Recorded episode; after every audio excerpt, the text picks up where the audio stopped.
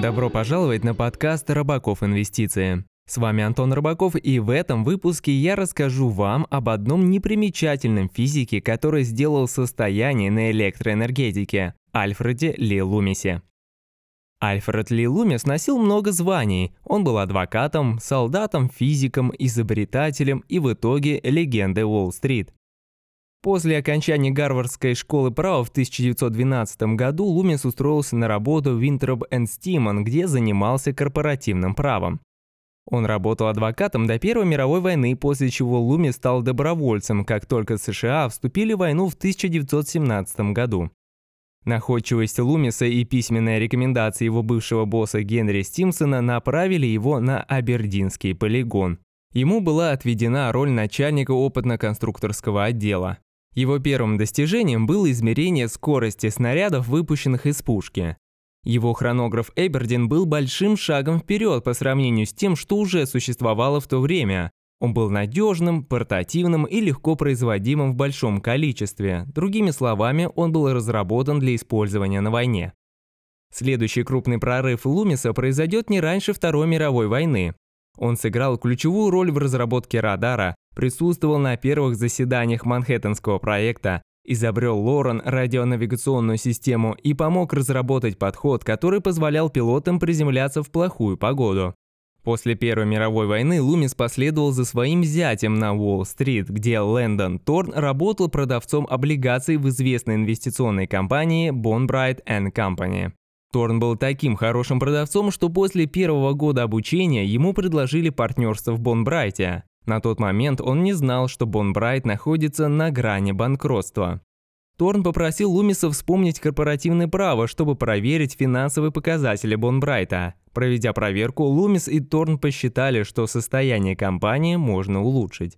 Поэтому с некоторой помощью президента General Electric они незаметно купили контроль над инвестиционной фирмой. Вопрос был в том, как лучше всего руководить компанией. Лумис увидел потенциал в электроэнергетике. В отличие от сегодняшнего дня, электроэнергетика была тогда захватывающей и быстро растущей отраслью.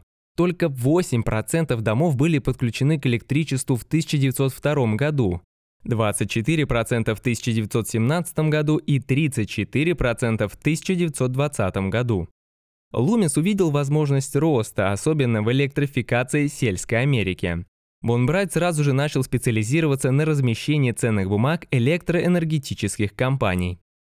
С 1924 по 1929 год Бонбрайт профинансировал коммунальные предприятия почти на $1,6 миллиарда. Именно под контролем Лумиса и Торна началось создание коммунальных холдингов. Они объединят небольшие местные коммунальные предприятия в крупную холдинговую компанию. Одним из самых крупных было объединение American Superpower в 1923 году. Однако именно их работа по созданию еще одной холдинговой компании в январе 1929 года подтолкнула Лумиса выйти из дела.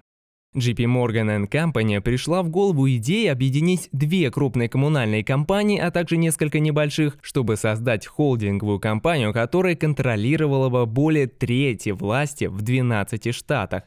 Они назвали это United Corporation и обратились за помощью к Бонбрайт. Им нужно было просто установить цену за размещение акций новой холдинговой компании.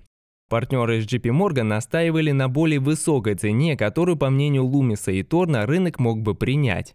Тем не менее, к удивлению их обоих, публика с радостью купила новые акции без каких-либо проблем.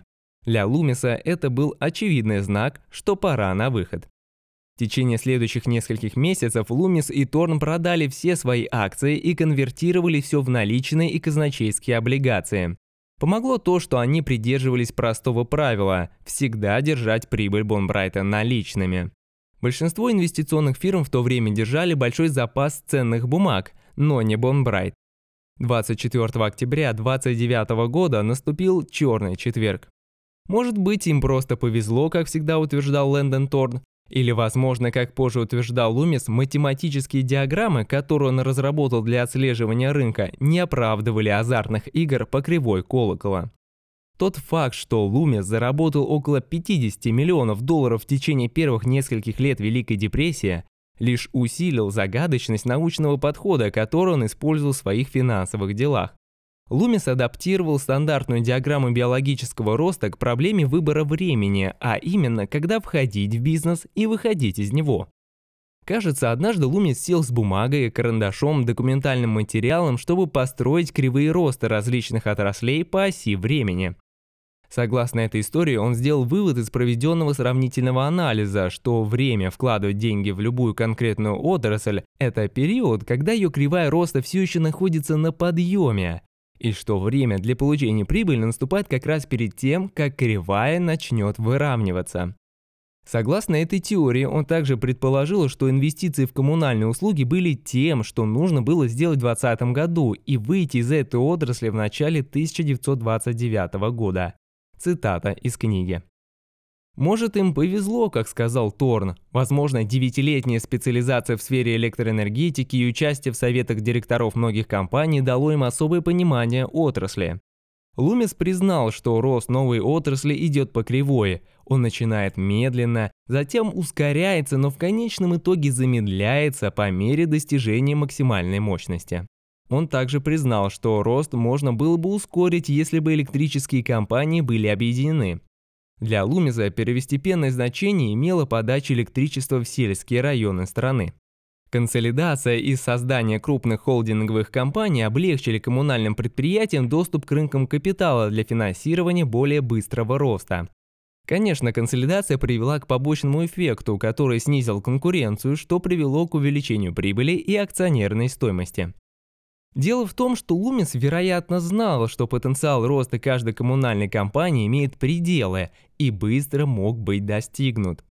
Так что продать этот энтузиазм оказалось отличным решением. Было ли время удачным? Абсолютно. Так что, может быть, и то, и другое было понемногу. Лумис продолжал помогать Торну управлять Бонбрайт до 1933 года, а в течение следующего года он ушел в отставку с многочисленных мест в совете директоров, которые он занимал. У него было более чем достаточно денег, чтобы делать все, что он хотел. Поэтому он удалился в свою частную лабораторию, чтобы финансировать свои исследования в области науки. И больше никогда не возвращался на Уолл-стрит. Дорогие слушатели, спасибо за внимание. Прошу вас поддержать меня, поставив 5 звезд подкасту, чтобы его послушало как можно больше людей. И помните, тот, кто сегодня сидит в тени, давным-давно посадил дерево. Пока.